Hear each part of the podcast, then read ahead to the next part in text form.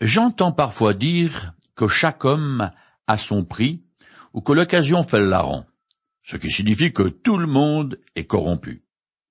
Ce n'est pas très flatteur pour la race humaine.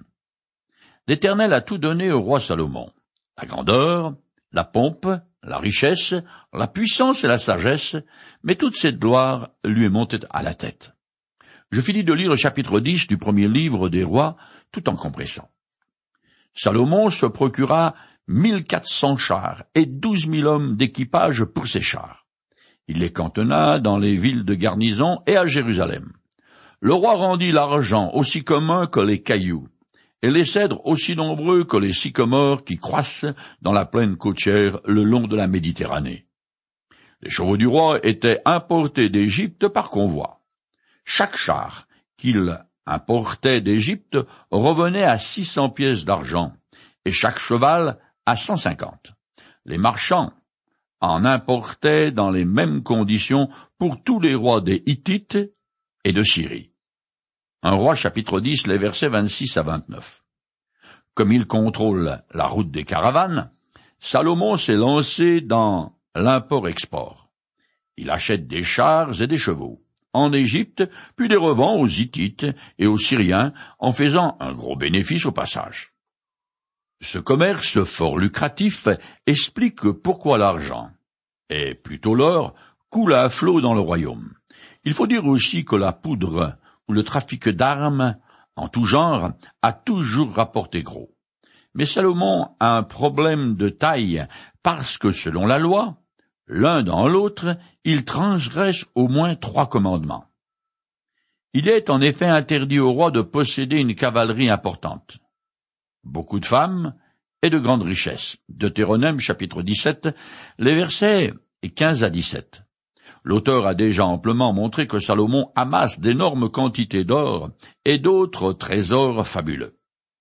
Ici, il s'attarde sur les importations de chevaux d'Égypte, et dans le chapitre suivant, il va décrire le vaste harem que le roi s'est constitué.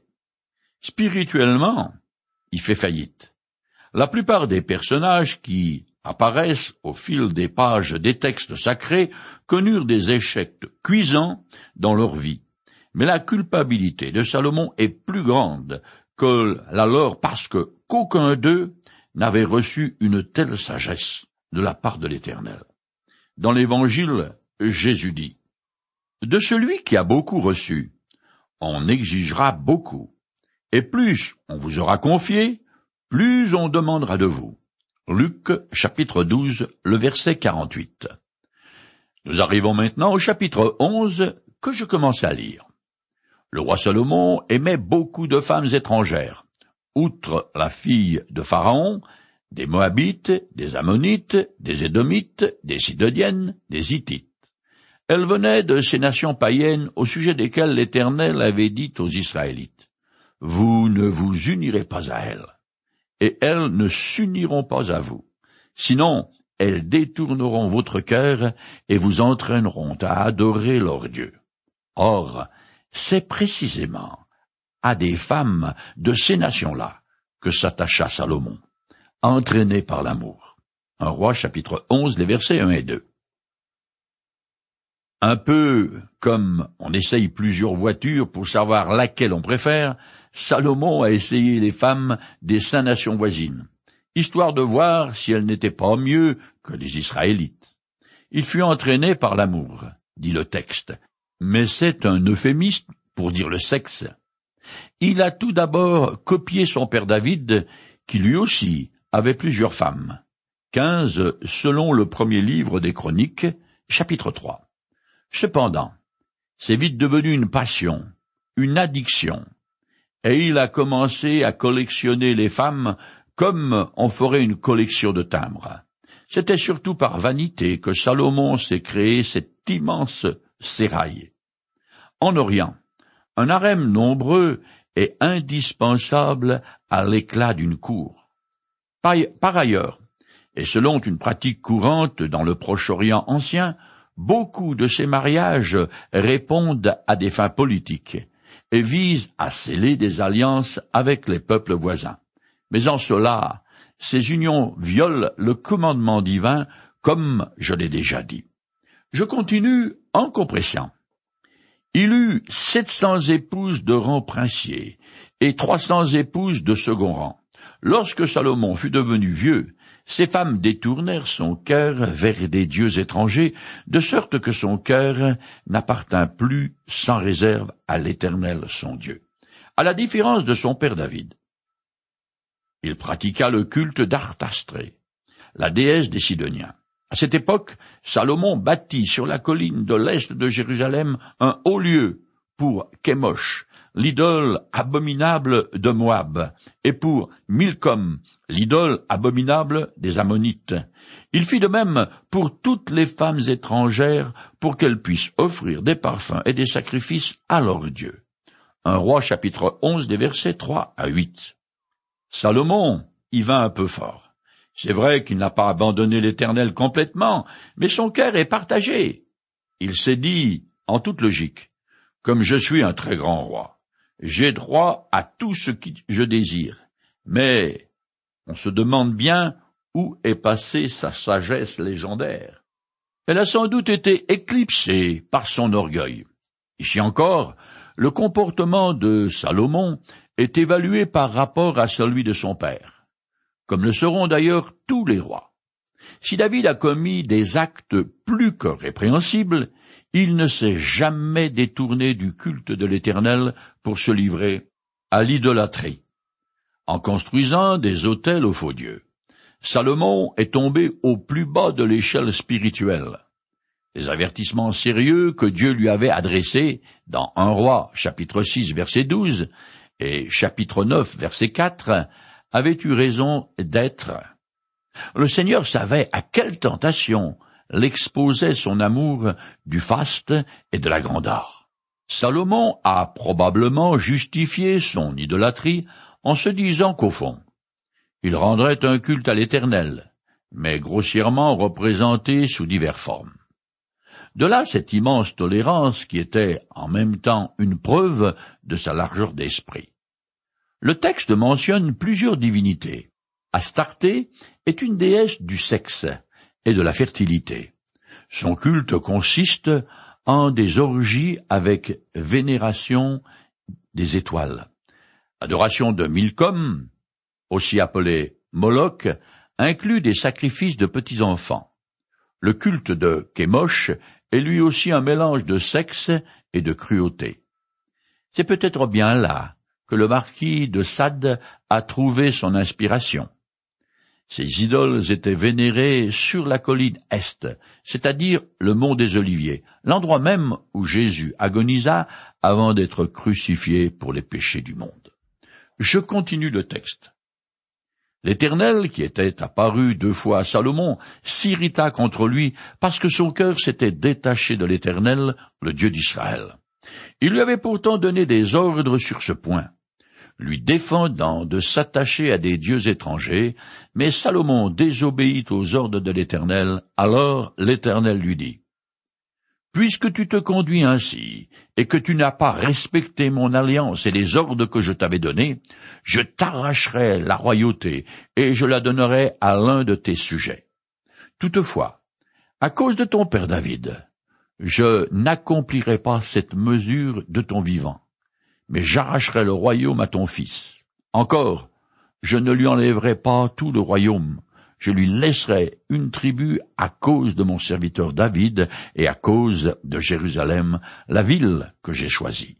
Un roi chapitre 11, les versets 9 à 13. En légitimant des cultes idolâtres, Salomon a déchiré le sentiment religieux de son peuple, le châtiment de l'Éternel est donc de déchirer le royaume. Cependant, il préserve la tribu de Juda à cause de la promesse inconditionnelle qu'il a faite à David. La petite tribu de Benjamin lui est associée. Ces deux tribus s'appelleront le royaume du Sud. Il faut leur ajouter une partie des membres de celle de Siméon qui fut absorbée par Judas. Je continue en compressant. L'Éternel suscita un adversaire à Salomon, Hadad, l'Édomite, un descendant de la famille royale d'Édom. Dieu suscita un autre adversaire à Salomon, Raison, qui s'est enfui de chez son maître, roi de Tsoba. Raison et ses hommes marchèrent sur Damas, s'y installèrent et y prirent le pouvoir. Raison fut l'adversaire d'Israël durant tout le règne de Salomon, pendant que Hadad s'acharnait contre celui-ci. Raison, devenu roi de Syrie, eut de la haine pour Israël. Un roi, chapitre 11, les versets 14 à 25. L'armée de David avait écrasé les Édomites, mais Hadad avait réussi à s'échapper en Égypte. Vers la fin de la vie de Salomon, il revient dans le pays d'Édom et montre les dents. Soba est un petit royaume au sud-est du Liban qui avait été vaincu par David. La paix et la sécurité d'Israël sont désormais menacées. Hadad inquiète Salomon dans le sud et raison au nord. Je continue en compressant. Jéroboam, qui avait été au service de Salomon, se révolta contre le roi. Ce Jéroboam était un jeune homme énergique et capable. Salomon avait remarqué comment il exécutait son travail et lui avait confié la surveillance de toutes les corvées exécutées par les hommes des tribus issues de Joseph. Un roi chapitre 11, les versets 26 à 28. Jéroboam était le contremaître des ouvriers issus des deux tribus de Joseph, Éphraïm et Manassé, rival de Judas. Sa position lui permet de constater qu'un grand mécontentement règne parmi ses concitoyens à cause des corvées. Il exploitera leur doléance plus tard. Je continue en compressant. À cette époque-là, Jéroboam sortit un jour de Jérusalem et fut abordé en chemin par le prophète Aïa de Silo, vêtu d'un manteau neuf. Aïa prit le manteau neuf qu'il portait, le déchira en douze morceaux et dit à Jéroboam, Prends pour toi dix de ces morceaux, car voici ce que déclare l'Éternel, le Dieu d'Israël. J'ai décidé d'arracher le royaume à Salomon et de te confier dix tribus. Une seule tribu lui restera à cause de mon serviteur David et de Jérusalem, la ville que j'ai choisie parmi toutes les tribus d'Israël. Un roi chapitre 11, les versets 29 à 32. Aïa accomplit ici un geste prophétique qui accompagne ses paroles. L'antagonisme entre le royaume du sud et les tribus du nord n'est pas nouveau. David avait d'abord régné sur Juda et plus tard sur tout Israël. Lors de la révolte de son fils Salomon, ce clivage était réapparu. Je continue.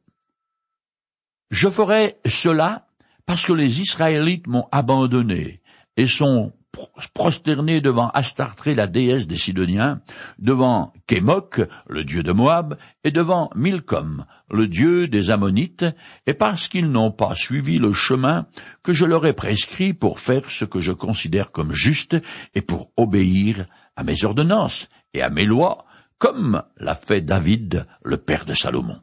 Un roi chapitre 11 des versets 33 à 35. Le peuple est coupable d'avoir suivi Salomon dans la pratique de l'idolâtrie.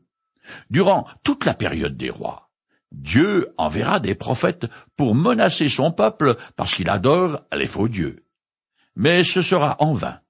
C'est pour cela qu'ils seront vaincus et déportés par leur ennemi. Je continue plus loin. Quant à toi, je te ferai roi, et tu régneras comme tu le désires sur Israël, si tu obéis à tout ce que je t'ordonnerai, si tu suis les chemins que j'ai prescrits, et si tu fais ce que je considère comme juste en observant mes ordonnances et mes commandements, comme l'a fait mon serviteur David, je serai avec toi. Je ferai de toi le chef d'une dynastie durable, comme je l'ai fait pour David, et je te confierai Israël. Un roi chapitre 11, les versets 37 et 38. Jéroboam est soumis aux mêmes obligations de l'alliance que David et Salomon. Dieu lui promet une dynastie à condition qu'il obéisse à la loi. C'est un châtiment imposé à la dynastie de David, mais la dynastie de Jéroboam n'a pas pour but de remplacer celle de Juda. Je continue. J'humilierai ainsi les descendants de David, mais ce ne sera pas pour toujours. Un roi, chapitre 11, verset 39. Cette parole laisse entendre une restauration future de la dynastie de David. Au-delà de l'exil, et une réunification de tout le peuple sous le règne d'un roi issu de David. Cette prophétie concerne bien sûr le royaume de mille ans que Jésus établira sur terre à la fin des temps. Je finis le chapitre 11. Par la suite, Salomon chercha à faire périr Jéroboam. Alors Jéroboam s'en alla et s'enfuit en Égypte pour se réfugier auprès de Shishak, roi d'Égypte. Il y resta jusqu'à la mort de Salomon. Les autres faits et gestes de Salomon, toutes ses réalisations et sa sagesse euh, sont cités dans le livre des Annales de Salomon. La durée du règne de Salomon à Jérusalem, sur tout Israël, fut de quarante ans. Après cela, Salomon rejoignit ses ancêtres décédés et fut enterré dans la cité de David son père. Son fils, Roboam, lui succéda sur le trône. Un roi chapitre 11, versets 41 à 43. Le beau-père de Salomon fut le dernier roi de la vingt et unième dynastie d'Égypte, tanitique, tandis que Sishak ou Sheshonk Ier de 945 à 924 avant Jésus-Christ, est le premier de la vingt-deuxième dynastie bubastique. C'est le premier nom d'un souverain qu'on peut rattacher à l'histoire profane. En tout cas, ce changement de dynastie explique la nouvelle attitude de la cour d'Égypte envers Salomon. Le livre des Annales est un rouleau dans lequel on consigne les décisions et les réalisations du roi. Il en existait dans tous les royaumes de l'époque. Salomon a vingt ans quand il devient roi. Il n'a donc pas eu une très longue et heureuse vieillesse, mais c'est à cause de sa désobéissance aux clauses de l'alliance avec l'Éternel. La notice de la mort de Salomon ne pourrait pas être plus concise et contraste avec les détails circonstancés donnés sur les derniers jours de David. Elle n'indique aucunement si Salomon s'est repenti et s'il est revenu à Dieu avant de mourir. La fin du grand roi d'Israël est en queue de poisson, et pourtant il était doté d'une sagesse et d'une intelligence quasi surnaturelle. La désobéissance et la chute douloureuse de, ce roi sont un avertissement solennel pour chacun d'entre nous. Nous arrivons au chapitre 12 qui explique la raison du schisme qui va déchirer le royaume d'Israël.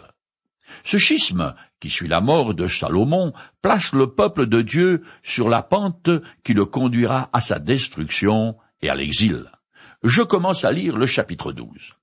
Roboam se rendit à Sichem, où tout Israël s'était rassemblé pour le proclamer roi. Un roi chapitre 12 verset 1 Situé à une cinquantaine de kilomètres au nord de Jérusalem, Sichem sert depuis longtemps de point de ralliement des tribus du nord. Le peuple y est représenté par ses chefs. C'est à cet endroit que doit avoir eu lieu la cérémonie d'investiture royale. C'est déjà de cette manière que le peuple avait ratifié la royauté de Saül, David et Salomon. Malgré le grand nombre de femmes, Salomon ne paraît pas avoir eu beaucoup d'enfants. Roboam est le seul fils qui apparaît dans les Écritures, et deux de ses filles sont mentionnées en passant. Un roi chapitre 4, les versets 11 à 15. Je continue en compressant. On envoya chercher Jéroboam, qui se trouvait encore en Égypte. Il vint avec toute l'assemblée d'Israël parler à Roboam. Ton père nous a imposé un joug très pesant. Nous te serons soumis à condition que tu allèges maintenant la lourde servitude de ce joug pesant que ton père nous a imposé. Roboam leur répondit.